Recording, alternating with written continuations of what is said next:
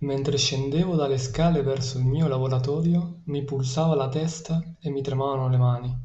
Nel frattempo pensavo a come strappare il cuore dal petto di qualcuno a 50 km di distanza. E pensare che poi c'è chi dice che io non faccio niente il venerdì sera. Sigla.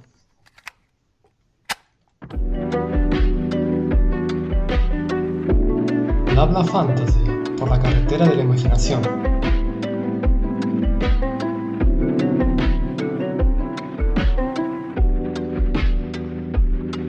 Bentornati nuovamente nella nostra solita puntata settimanale dove parliamo di letteratura fantasy e, e con me, come al solito, e dopo qualche piccolo problema di introduzione che ormai è un classico mio, vi presento senza altri problemi, mi auguro, per questa puntata. È il mio solito compagno di viaggio, Carbo. Salve a tutti ragazzi e ragazzi, benvenuti di nuovo sulla puntata. E con noi, classico che non può mancare assolutamente, Tuccio. Bentornati, bentornati a tutti. Perché hai detto Tuccio con più trasporto rispetto al mio nome? È perché io che stavo pensando ai vostri ruoli ho detto adesso non posso dire meccanico perché mi sono dimenticato qual è il ruolo del Carbo e allora non posso arrivare con meccanico perché da te non ti ho detto il tuo ruolo. Allora mentre pensavo ho detto dai mettiamo un po' di energia forse non ci pensa più nessuno. Questa, quest'auto va da sola. No, non ha bisogno di Ma... autisti ormai ha folle. Siamo ovviamente è, è, la puntata, è, la terza puntata che facciamo di questo podcast quindi è normale che ti, tu ti dimentichi chi siamo chi non siamo capito? Esatto. siamo arrivati alla puntata 48 quasi più i pit stop però va bene. Chi, chi li questo va benissimo. Eh? chi li conta questi anni? Ehm, vai avanti vai non ti voglio più mette i bastoni fra le ruote. Stiamo aspettando, stiamo aspettando sì. con, con ve, ve, ve, veemenza. Trepidazione, con... trepidazione. Sì, esatto, siamo febbricitanti. Cioè, questo libro ce l'hai chiacchierato, ce ne hai parlato da libro, più, più, più del romanzo. Questa serie di libri, sì. Infatti perché parlando tra di noi, insomma, fuori podcast, nel corso degli anni, è probabilmente una di quelle mie lamentele, come tipo anche alcune edizioni che fanno pene delle casse editrici e roba varia che ogni tanto io ciclicamente mi, mi lamento per, per, questi motivi. Questa era una storia che mi lamentavo perché dicevo ma cazzo, la, le casse editrici de, insomma, che pubblicano i libri prendono qualsiasi cazzata e te la pubblicano e poi ovviamente non fanno successo. No? Allora dico ma ci sono storie con più di 10 libri in giro, che ormai sono anche popolari, insomma, che sono stati testati da, dalle diverse comunità mondiali e hanno successo. Allora perché non prendere quelle e tradurle, no? È una delle mie lamentele. E tra queste perché non tradurle c'era anche questa storia che oggi vi, vi portiamo, che dovrebbe uscire eh, il mese prossimo, eh, guarda, esce fra sei giorni. Noi stiamo registrando il 29 di marzo e dovrebbe uscire il 4 aprile, che se non sbaglio è martedì, uh-huh, per Mondadori. Sì. E stiamo parlando di. Il Dresden Files di Jim Butcher è lo scrittore. E la, Quindi per, in... per, una volta siamo in anticipo, meno la puntata, sì. dovrebbe uscire 3-4 giorni in anticipo rispetto all'uscita de, del libro. Esatto, esatto, ecco perché anche siamo un po' gassati, no? E il titolo penso che sia... Gassati. Gassati. Siamo nelle docce di de Auschwitz. Eh, andiamo, so... andiamo, no, andiamo, che qua Siamo molto emozionati di portarli una novità, perché di solito, se no un po' di roba vecchia, a volte portiamo spesso. Questa volta però il nome penso che resta anche in italiano nella traduzione di, della Mondadori e, ehm, che sono gli, gli, archivi di Dresden, questo nostro protagonista, il cognome di questo nostro protagonista fondamentalmente. La storia adesso ve la porto, però fondamentalmente stiamo parlando di un urban fantasy con perciò molta roba noir. E io personalmente non sono uno esperto del genere noir, questo credo sia stato tipo il secondo libro che ho preso del genere noir e perciò non è che ho un, un livello di, di conoscenza de, per criticare specificamente i, i cliché, comunque eh, la trama di queste cose noir, no? dell'investigazione, della suspense, del thrill, però a me personalmente anticipo mi sono piaciute, dopo ovviamente chi ha più esperienza da me forse no, non so, avrà un'altra opinione. Detto questo, vi introduco alla storia che comunque è una trilogia, quella che porta la Mondadori, tre in uno, e perciò sono tre libri che fa, vi, vi, spiego un pochettino la base di quello che sarà la nostra storia e poi molto brevemente vi dico di quello che parlerà il primo, il secondo e anche il terzo libro.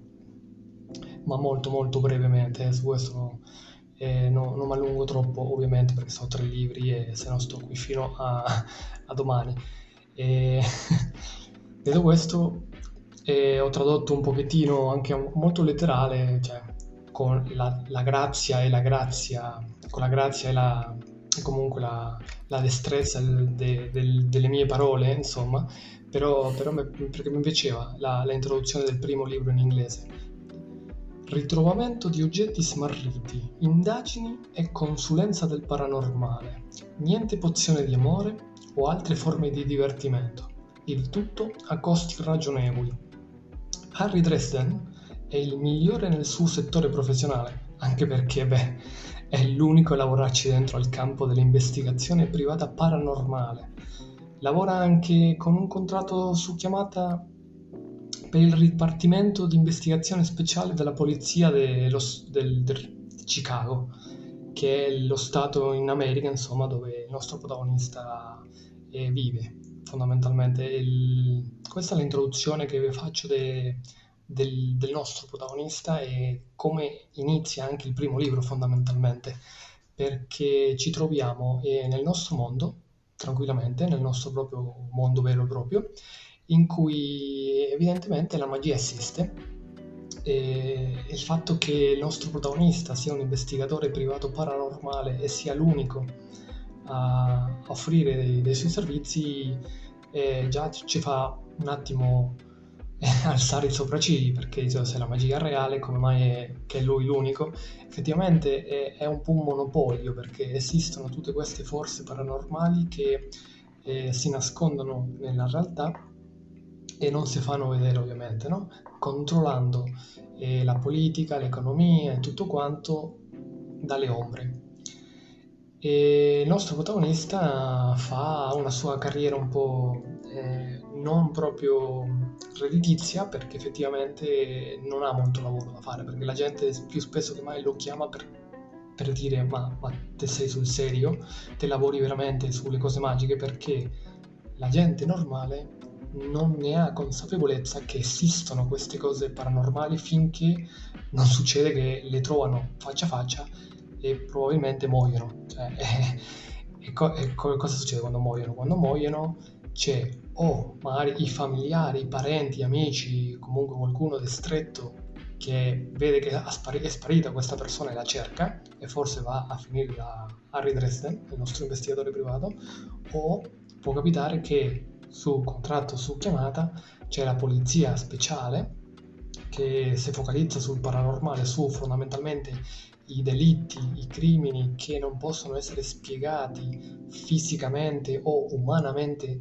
eh, non sono umanamente possibili, lo chiamano per fare dei consulti. E questa è la base con cui dovete avere a che fare per, per questa storia. Il primo libro eh, parla di eh, magia nera, no? c'è, a che, c'è, a che, fare con una specie di, di mago oscuro. Il secondo libro vi parlerà sempre in stile noir e perciò di thriller, di giallo, di ricerca, di suspense, vi parlerà di, di, di, un, di, un, problema particolare che riguarda i licantropi, i lupi manari. E il terzo libro eh, avremo a che fare con degli spiriti, e dei fantasmi, insomma, vendicativi anche, no? no? Non proprio quelli di Casper che ti arrivano e ti aiutano, che sono carini, no, no, no, proprio quelli che ti prendono e ti vogliono proprio ammazzare. E, ehm, cosa vi posso dire di questa nostra storia, dei primi tre libri? E abbiamo il protagonista, perciò è un punto di vista singolare in cui seguiamo la storia del nostro eh, Harry Dresden, questo nostro mago investigatore e altri personaggi che si vedono spesso nei primi libri sono eh, Bob, che è un compagno di Harry, compagno tra virgolette perché è uno spirito incas- che è intrappolato in un teschio e comunica con, con, Harry. Questo spirito ha un sacco di conoscenze magiche del mondo paranormale e spesso aiuta Harry nella preparazione di artefatti, pozioni, insomma cose che lui utilizza per eh, fare il suo lavoro fondamentalmente. Dopo Scusa, non ho, non ho, capito come si chiama questo, questo spirito nel teschio? Bob. Bob? Bob. Bob, ah, sì, sì. Bob. E doppia B. Eh sì, doppia B. E poi là, il terzo mm, personaggio con cui avremo a che fare molte interazioni nei primi libri è, è Murphy, che questa nostra protagonista, Karen Murphy, è una poliziotta che fa eh, parte del Dipartimento Speciale di Investigazione di Chicago. E fondamentalmente è il cavilo che chiama spesso Harry per ovviamente chiedere consulto, pareri e robe varie Ehm, il mondo, non so se avete domande da fare, se no continuo. L'unica cosa è che, da come ho capito, cioè, ogni, ogni libro è una indagine nuova. Cioè, okay, se la prima ha a che fare con il mago oscuro, poi il secondo con i cantopi, il terzo con gli spiriti, sembra che ogni libro abbia un'indagine a sé stante. Ma okay, c'è una, una, trama orizzontale che collega tutti e tre i libri insieme? Ok, mi, mi piace. Cioè, parte, parte, parte, il perso- parte, il ritorno del personaggio o comunque gli altri personaggi ricorrenti? Sì e no, perché i primi due libri li puoi anche considerare come dei, tra virgolette, stand alone, come Ok. li, li puoi mettere da parte e iniziare dal terzo libro, volendo. Sono so tipo degli introduttivi molto... Sì, ti introducono al personaggio principale, a due personaggi secondari lungo la storia, parliamo più di 17, al momento sono 17 libri, dovrei sì. avere una ventina più altri 5 libri di, di, storie secondarie, che vabbè, quelli non c'entrano con la storia principale ovviamente, ma ce n'è tanti libri. E poi se ne introdurranno ad altri personaggi, però sì, all'inizio c'è Harry Dresden, c'è Carrie Murphy e c'è Bob. E come dicevi, come chiedevi te, eh, le prime due storie hanno tematiche a sé stanti, poi la terza storia inizia eh, i, i, punti di trama che poi saranno lineari lungo le storie eh, successive, la quarta, la quinta, la sesta e così via. Ecco perché eh, uno potrebbe consigliare di saltare i primi due, iniziare direttamente dal terzo e addirittura lo scrittore dice se vuole, volendo si può anche iniziare dal settimo. È un po' più però è lo scrittore stesso ha detto che come punto d'ingresso è il settimo è, è, un, è un, punto d'ingresso. Io consiglio Mari se potete saltare su i primi due e leggere il terzo. Perché?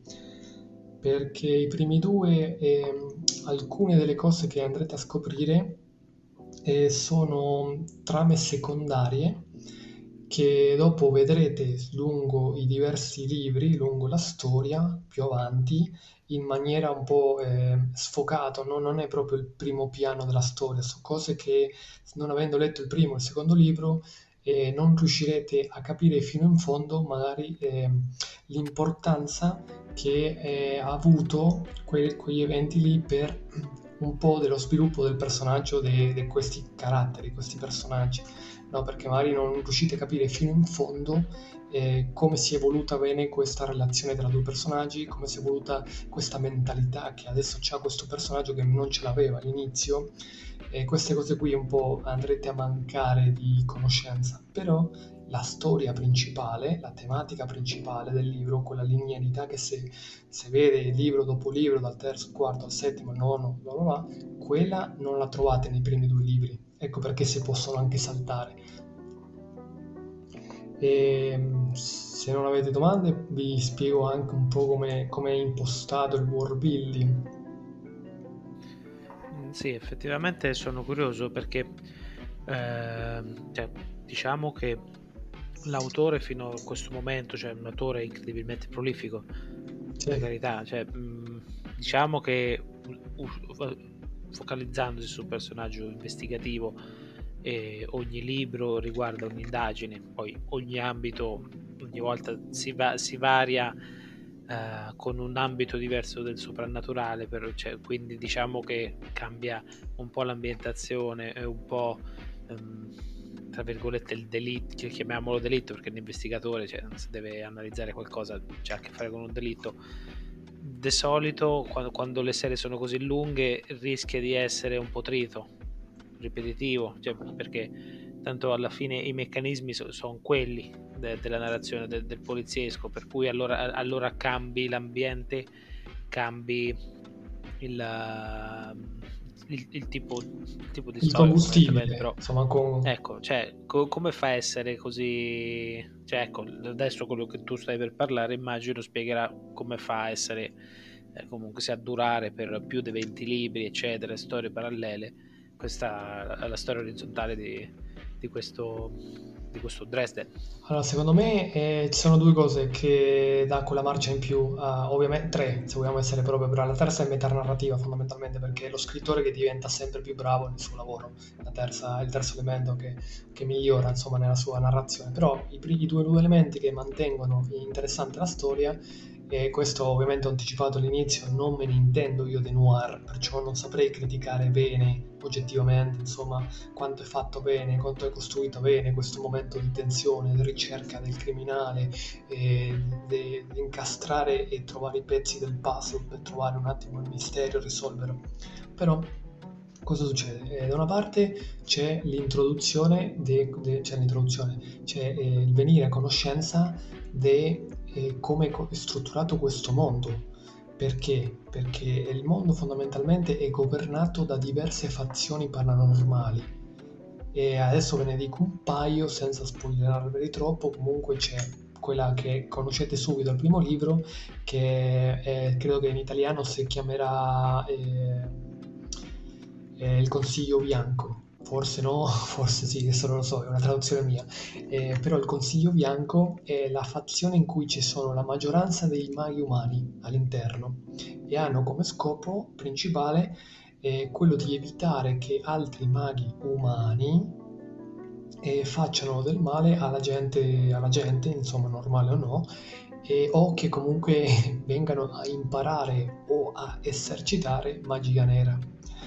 E tra l'altro, questo lo scopriamo anche nel primo libro, il nostro protagonista, il nostro Dresden, il nostro Harry Dresden, mm, non fa parte di questo consiglio eh, bianco. Lui fondamentalmente è una specie di, tra virgolette, di ricercato, nel senso che lui sta nella lista delle persone da controllare strettamente nel suo modo di vivere quotidiano e, e di... Eh, eh, giustiziare, no? seduta stante tipo nell'avventurità lui infrangesse eh, le regole di questo consiglio bianco perché già comunque lo tengono sotto mira perché già ha fatto qualcosa in passato.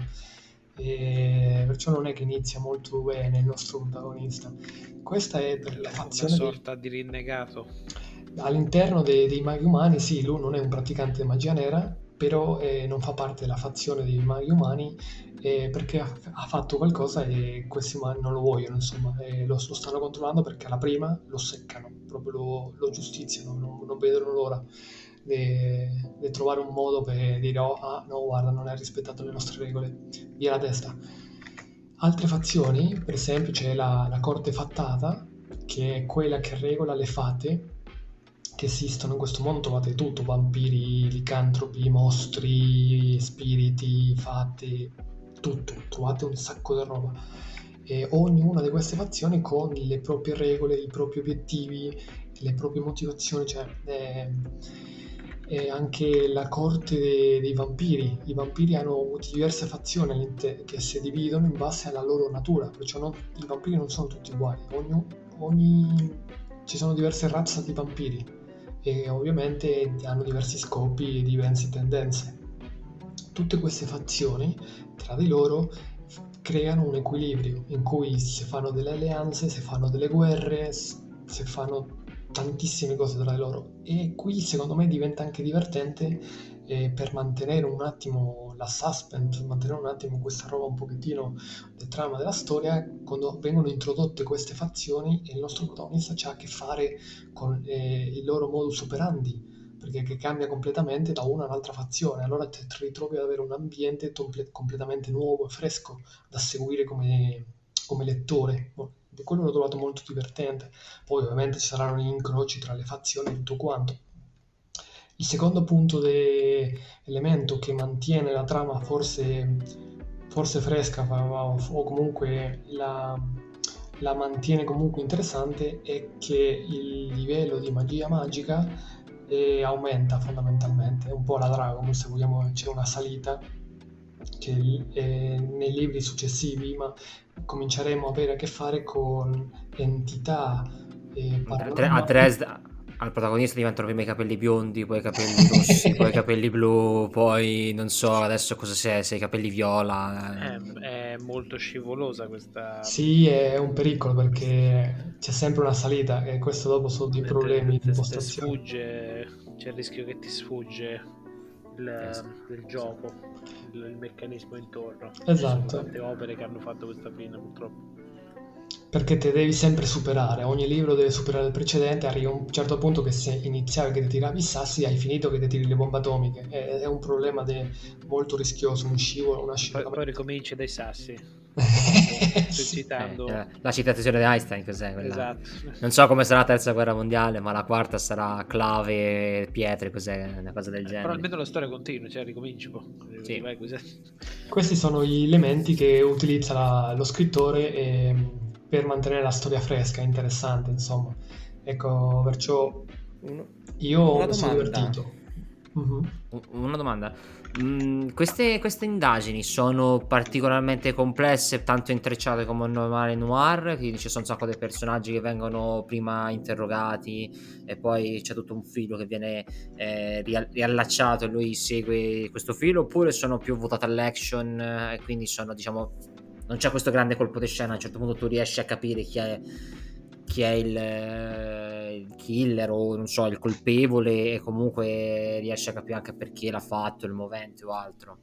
All'inizio, quello delle prime due storie sembra abbastanza autoconclusivo da quel punto di vista lì, perché come hai detto te, gli elementi da seguire eh, sono pochi all'interno della storia, perciò ah, okay. si riesce a collegare molto velocemente.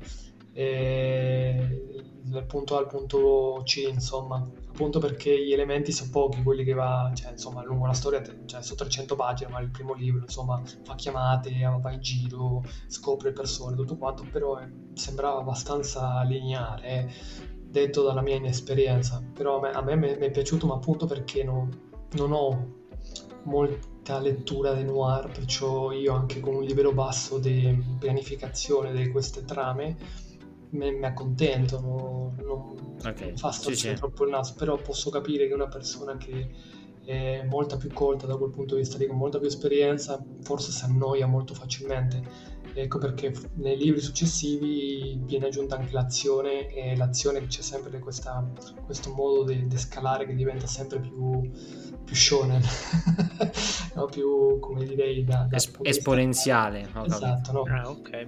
E, mm in per... Sì, ecco, però a me mi piace, io mi sono divertito insomma a, a vedere come venivano impostate queste, come ris- venivano risolte queste problematiche perché il nostro protagonista inizia che è un mago competente, però per risolvere questi casi non è che arriva, fa un incantesimo, avada kedavra, hocus pocus si risolve, no, perché sta innanzitutto come nemi- nemici, la gente che deve cercare comunque sono persone anche magiche, ma lui si deve anche preparare deve, deve, capire cosa ha a che fare, perché innanzitutto deve capire io con, con cosa ho a che fare. È, è, un mago, è un umano, è un licantropo, è un vampiro, perché è uno spirito invisibile, perché in base a quello che è, lui non è potente, lui, è, lui si deve preparare in anticipo, perché sennò arriva lì nella situazione senza essere preparato e muore. Perché no, non è che ha questo potere magico che dice ok, distruggo tutto, manco per cazzo. Lui appunto perché deve fare eh, delle osservazioni che tra virgolette acute e anticipare le mosse di questi suoi nemici perché sennò muore molto facilmente. Si fa aiutare per esempio nel primo, nel primo libro per cercare informazione da, da, un folletto che lo corrompe dandole della pizza. Come, pizza? come, come, scambio di valuta lui, lui cerca, cerca, informazione e lui dà, ogni volta che lo evoca gli dà della pizza. Quindi c'è anche una dose umoristica sì esatto. Almeno c'è cinismo, c'è umorismo, e come vi ho detto anche tipo nella citazione iniziale, lui sta facendo, sta nel mezzo di fare un, un particolare, una particolare preparazione e nel frattempo comunque ci scherza. Questa vena ironica e mm, comica la trovate lungo tutto il libro su tutte le situazioni, anche quelle tranquille, anche quelle pericolose. Cioè fa queste battute un po' sarcastiche, comunque così ha impatto del de ridere. Forse vi piace, forse no. A me mi sono piaciute, però posso capire che toglie anche un po' di serietà, forse, perché non toglie il realismo al mondo, ma toglie serietà forse al personaggio, che comunque le, le, è uno fatto che scherza anche nei momenti che sta per morire.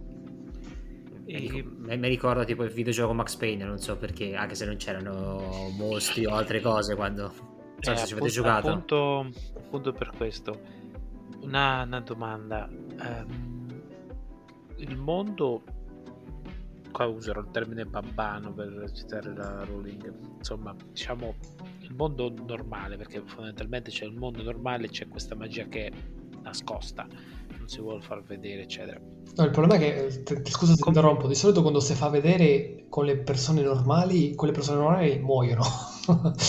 quelli, eh, quelli persone non, non, normali, non ci sono testimoni. Eh. No, persone ecco, normali sopravvivono. Beh, certo, ovviamente, però quello che ti volevo chiedere appunto com'era il rapporto che de, de, c'è di questo mondo magico di, di, questo sottomondo, tra, tra virgolette, sicuramente sopra perché è più potente, eccetera, però con lo sfondo del genere umano normale. Ci interagisce, ci sta interazione, cioè questo, questo protagonista, oltre a, ad essere lì e averci la rottura delle scatole la gente ma se non ci allontana oppure no cioè a, a, parte questo che immagino che, che è quello che, che, cui lui interagisce con gli esseri umani normali ci sono anche altre mh, situazioni che si creano che va a fare una commistione fra umano e magico? Perché se no se resta solamente una roba di partenza. Sì c'è il mondo c'è il mondo di tutti i giorni ma in realtà c'è tante cose dietro. Cioè è banalmente un noir che ha un'altra dimensione che è la magia fondamentalmente non, non so se mi spiego. Cioè, sì, lo, sì, lo scrittore riesce a, a, combinare le, le, due situazioni per farlo uscire da, da, non essere solamente un noir con la magia e basta. No, secondo me lo scrittore le, le piace molto l'idea di acqua e olio, cioè c'è una distinzione netta tra l'interazione che fanno a, eh, tra il mondo magico e il mondo non, normale, come da Harry Potter, no? che ci sono, se non mi ricordo la definizione per le persone normali e le persone magiche che c'è questa distinzione. Beh... C'è Babbano, quello che dici te, bab- eh, Babbano sì. quello è normale. C'è, c'è, questa distinzione molto, capito, all'olio e acqua, che si vede proprio la linea dove c'è la, se, se, se comincia a differenziare le cose. E ci sono l'interazione, per esempio, al, almeno te dico il primo libro, eh, quella più pallese tra il mondo normale e la magia è il fatto che eh, la capacità magica di trasportare la magia non va a genio alla tecnologia perché eh, succede tipo dell'interferenza, della statica, si rompono queste cose tecnologiche per la forza delle onde, tra virgolette chiamatemi l'espressione così, onde magnetiche magiche, no? cozzano e rompono le cose elettriche, le cose un po', capito, queste cose qui. Ecco perché il nostro, tipo, il nostro protagonista ha una macchina che è un catorcio, perché continua a rompersi costantemente, è fatta di pezzi diversi questa sua macchina, perché le devi, le devi cambiare costantemente, non c'hai soldi perché perché c'è poco lavoro da fare, perché non è che ti, lo chiamano tutti i giorni per dire guarda c'è questo caso magico, cioè se le vabbè due, volte al mese lo chiamano se, e posso cazzare alla fine manco nemmeno qualcosa di veramente paranormale, perciò lui innanzitutto c'è questo problema con la tecnologia, ma non solo lui, anche i maghi normali. Questo è la, forse il punto di incrocio più comune che trovi, almeno all'inizio de, della storia tra la magia e, e il normale. Una cosa solo Tommy, te eh, hai letto tutta la saga? Eh, letto tra virgolette perché a un certo punto ho fatto il passaggio verso la, l'audiolibro, però sono arrivato al sedicesimo libro. Ok, eh, volevo solo sapere una cosa, eh, visto che lui è un unico, cioè comunque è l'unico indagatore dell'incubo, citando forse Dylan Dog, il personaggio che mi pare più si avvicina, non lo so, da quelli che posso poi immaginare ma viene poi spiegato tipo il, cioè un suo passato, una cosa del genere, visto sì, che sì, comunque sì. sembra... Cioè, per, perché diventa poi investigatore? Perché... Sì, no, lungo la storia dopo comincia a, a capire la, il suo ramo familiare, le sue motivazioni, dopo ci sono anche le storie secondarie, che ci sono 4 o 5 libri che vedi altri personaggi, segui i punti di vista di altri personaggi, perché se no nella storia principale segui solamente Harry Dresden, il nostro protagonista, e poi vedi come interagiscono, come parlano gli altri personaggi dal punto di vista di Harry. Perciò nei, nei libri secondari invece vedi anche altri personaggi, è anche bello per quello i libri secondari. E, ehm, quello che per esempio vi voglio forse anticipare non è tutto, tutto oh, perfetto, eh, però per esempio il, il, mondo magico ha delle sue regole che però capita che dopo vengano infrante a un certo punto perché dicono no, ci sono anche regole superiori a queste, no? Perché se una regola magica viene infranta, dopo ti dicono è stata infranta però perché eh, hanno utilizzato un, un, livello di magia bla bla bla bla bla, che è collegato a, a, a regole di un livello superiore e ci sono altre conseguenze per quel tipo di regole perché? Perché la magia fondamentalmente come funziona? Come esiste e deve essere catalizzata, deve essere focalizzata su un, un veicolo. Perciò con la magia fondamentalmente se c'è il veicolo si può fare tutto. Tutto ovviamente non, non, è che si vede queste cose, però teoricamente si può fare tutto con la magia, a patto che esista il veicolo per, per sopportare questo, questo ah, okay. evento di magia, no?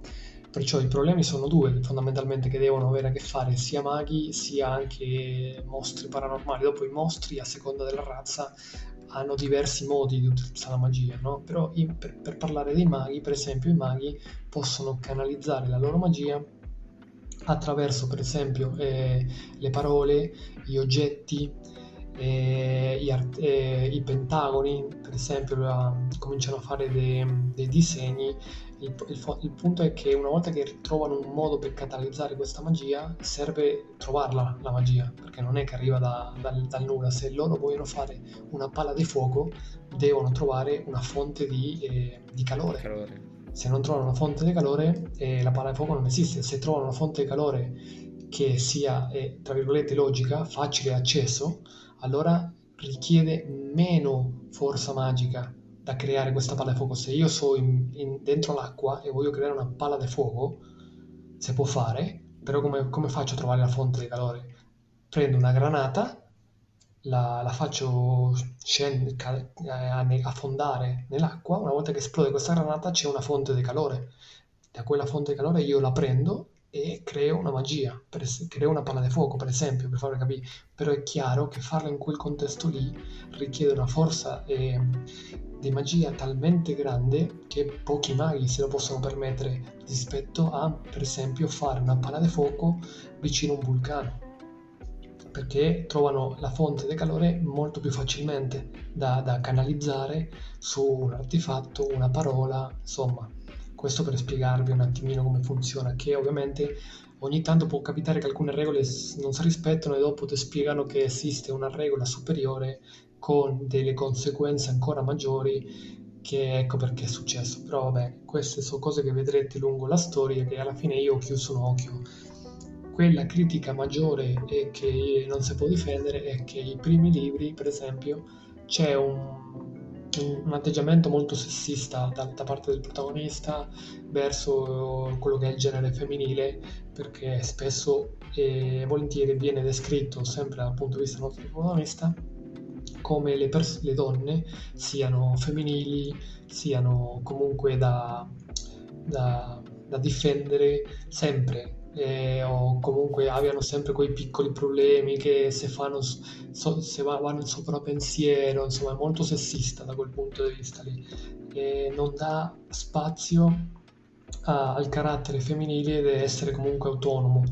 E poi migliora eh, lungo le, i diversi libri più avanti e troviamo personaggi femminili che sono tipo Rambo con le ovarie che spaccano tutto tranquillamente, sono autonomi, da gusto vederli. Però all'inizio c'è questo piccolo problema. All'inizio voleva essere più fedele all'anima noir degli anni 40 e 50, dai. Può essere. Non c'è, non c'è, la figura tipo della femme fatale c'è tipo c'è la prostituta buona, c'è tipo la... No, no, la, la femme fatale è quella, è quella, no, tipo, capito, quella, quella, do, quella donna che arriva sì, tipo dalle certo. visitatori, ho un problema, mio marito si vede con un'altra donna, può indagare su quello che succede e poi generalmente tipo la... La, la, questa donna ha una relazione con l'investigatore turbolenta. Ah, non so se c'è questo personaggio. No, eh, comunque... eh, esatto, anche dal punto di vista de, esempio del sesso, queste cose qua, è presente nel libro? Eh. ci sono, c'è lo sviluppo delle relazioni sentimentali, però il, l'avvenimento, cioè il, il, il, fine, insomma, per esempio i rapporti amorosi, queste cose qui, eh, uno non sono grafici, due sono pochissimi e tre no, no, no, non, non vi dico altro, però non è il punto foca- focale della storia, non è nemmeno quello terziario della storia. Cioè, perciò no, se volete eh, romance, volete eh, comunque scene un po' scottanti, erotiche, insomma, no, qua non si trovano. Romance qualcosa sfocia, però come ho detto non è principale, non è secondario. Lo troverai, lo troverete lungo la storia, ma ok, no, non è il punto principale. Per che età hai consigliato questo libro, questa, questa serie di libri, secondo te? Secondo me va benissimo anche Young Adult, eh, va, va, benissimo perché le tematiche comunque non sono troppo filosofiche, no, non si allunga troppo su questi discorsi comunque eh, che potrebbero comunque stancare o comunque avere bisogno di un ragionamento più maturo per starli dietro, perciò e poi abbiamo il nostro protagonista che è, è tipo, cioè, è tipo una specie di simile anche a come si chiama quel pirata Jack Sparrow, no? che fa queste battute ironiche, cioè in momenti che non dovrebbero esistere assolutamente, perciò secondo me da un punto di vista d'età consigliata da 13-14 anni in su, se legge, proprio per l'adulto giustamente è, è la storia come è stata strutturata la storia che ci fa di interesse, che ci mantiene dopo lo sviluppo del personaggio anche, cioè, è quello che ci trattiene dopo lungo la storia. A me è quello che mi ha trattenuto perché dopo ovviamente me, se no mi annoiavo. Io l'ho trovata, lo, lo metto, una, una storia che mi è piaciuta tantissimo e se non mi ho dimenticato di dire altre cose è una storia che consiglio fondamentalmente. un'ultima cosa che forse non so se c'è pure una serie tv ah, sì. vecchia vecchia perché se non sbaglio la serie tv è apparsa penso veramente poco dopo la pubblicazione dei primi libri perché c'è solo una stagione e io ho visto qui in Italia ehm, si, si, può trovare uh, legalmente, parlo sempre di, a livello legale, eh, su Infinity forse, da qualche parte su Infinity.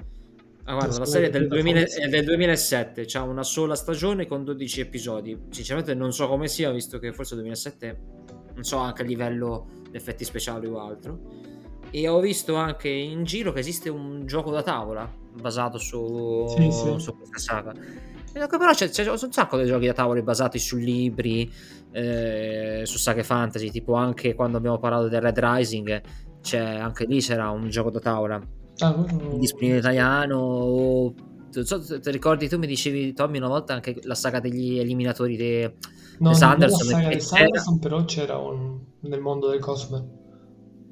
No, io mi ricordo c'era un, un, videogio- un ah. gioco da tavolo sviluppato con Kickstarter eh, basato sulla saga degli eliminatori. Ok, ok, quella me la so persa. Mi sembra, non so, non, so dopo, non so, se dopo, è riuscito a sfondare perché sarà su, su Kickstarter. Penso di sì, ovviamente penso il nome di Sanderson già. Anche su Dune.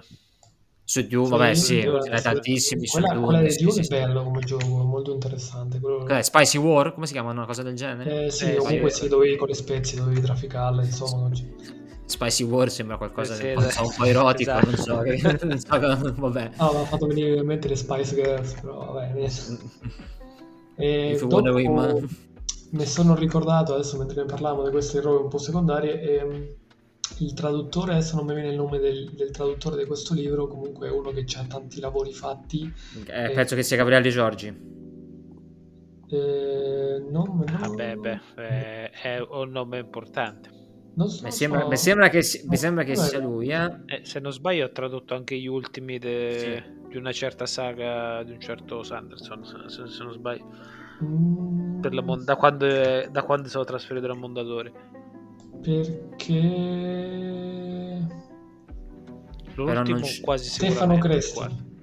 No, Stefano Cristiano niente, no, mi sono sbagliato. Eh... Comunque ha fatto lavori un po' importanti come tipo quello di Leviathan, quello di fanta... fantascienza di James Corey, che è quel nome fantasma dei due scrittori. Ha fatto... Ah, quello... ha, ha, anche tradotto adesso il secondo volume de, um, eh, della cronaca de, de, dell'assassino del Re, quello di Rothfuss, sì. che, adesso è, che è, mi sembra che sia uscito ultimamente. Ah, questo è quello che parlava Tuccio, no, non il mio. Ah, ok. Sì, non lo so se ha tradotto quella, non lo so, James Corey, no, forse sì, non lo so. Comunque ha tradotto diversa roba eh, questo Cresti qui, perciò posso anticipare che la traduzione, io personalmente ho letto roba sua tradotta di, del Magistero, insomma, è fatto bene, perciò da quel punto di vista lì non, non mi spavento di, di, quello che potrebbe arrivare, perciò mi aspetto una traduzione fatta bene. E, ripeto, io, io lo consiglio, l'ho trovato cioè, i, i, primi due libri sono quelli più massacrati de, da, da, da, tutti, per, appunto per questo problema del sessismo, forse anche perché la gente si aspettava un noir molto più complesso e non l'hanno trovato. A me mi è piaciuto. E il terzo libro, è, se può iniziare dal terzo libro anche volendo, e io una storia che ho ascoltato in audiolibro per la maggior parte, è James Marshall, or Marsh, non mi ricordo, se avete la possibilità di ascoltarlo in inglese ve lo consiglio al 100% e se avete la possibilità invece di leggerlo ve lo consiglio. E è una bella storia.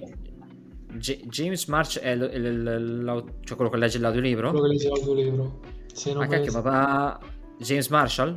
O esatto, Marsh? è Marshall. E adesso non vorrei dire cazzate. E comunque fenomenale cioè, la, cioè, mi ha fatto veramente capire la, la, la, vera potenzialità di quello che è un audiolibro. Mm. E, adesso non, non, mi ricordo bene eh, il nome, no, non trovo gli appunti. Ah, bene. Però eh... questa è la mia, la mia, la mia review. Non so se avete altre domande. Io sono a posto. No, va bene, va bene. Beh, è ottimo. Eh, è interessante. È un fantasy noir. Era un pezzettino che no, non, ci, non incrociavamo questo genere. È bello lungo, perciò, come ho detto, so, al momento dovrebbe chiudersi verso il ventesimo libro, poi ci dovrebbe essere un, un post e storia di altri 3-5 libri con altri personaggi. E, ah, cioè, bello lunghetta. Uh, se, se, se Quanto c'è magna questo qui? L'ultimo, l'ultimo, libro, che so due, fondamentalmente non l'ho letto perché quando era uscito l'aveva diviso in due pezzi invece di farlo uscire in un unico pezzo e la, la gente l'ha massacrato del botte, ma perché era anche un problema anche della casa di, dell'edizione, della casa editrice. Ecco perché io non l'ho letto. E mi sono fermato lì, altrimenti l'avrei letto se usciva in un pezzo solo. Adesso ci sono tutti e due pezzi, lo devo andare ad ascoltare. Detto questo, eh, direi di, di, chiudere. Cosa portiamo la settimana prossima, Carpo? Vado io. Eh, dico solo che porto un libro che cioè, non è proprio fantasy, cioè ha un pretesto fantasy iniziale, ma poi diciamo è più una roba di narrativa un po' più esoterica, un po' più, un po più alta, un po' più da snob, diciamo. Se possiamo dire, una trova un po' più proprio fatta sì, per te. Sì, fatta per me, capito? Che mi sento proprio superiore, faccio mansplaining nei vostri confronti, che siete comunque uomini ma va bene lo stesso, va bene. Ah, bene, bene. Quindi ci porterai il Necronomicon dell'arabo pazzo. Ma- magari fosse il Necronomicon. dopo... ne, fa- ne, parliamo la prossima volta e capirete che il fantasy si, si, si ferma subito e comincia t- tutta un'altra discussione. Beh, è, più, è più fan, più fanta, più fant. È più sì, è più sì. più sì. È più sì. Bene, e allora Bene. vi lasciamo i nostri soliti saluti che inizia Carbo. Allora, io sono il eh, guidatore, ah, eh, salve a tutti. no, perché dato te, te inizia Carbo e tu sicuramente non ti ricordavi che cos'ero io, quindi lo, lo completo. Salve a tutti ragazzi e ragazzi. Tuccio, per favore, prosegui. Va bene Tommy, va bene. Dal meccanico, nostro meccanico eh, un, caro saluto, spero che la puntata vi sia piaciuta e se vi è piaciuta mi raccomando lasciate il vostro feedback, il mi piace, tutto quello che succede in ogni tipo di, di, di piattaforma dove noi siamo presenti. Eh, su Spotify. Su, su te, Spotify ehm, Seguiteci YouTube, su Spotify, YouTube, mettete 5 stelle. Te, Telegram, abbiamo un gruppo Telegram, sì, abbiamo... Beh. Carbo, perché tu l'hai fatta tu sta cosa? perché ogni tanto ci dobbiamo rimpallare un po' di cose, dai, eh, vai, ho capito, vai. però... Eh, vabbè, comunque se abbiamo altre cose, quindi se siete interessate potete commentare e chiedere, non c'è nessun problema. E con questo vi, vi saluto pure io, nos vemos la prossima vez e questo è tutto da Bla Bla Fantasy.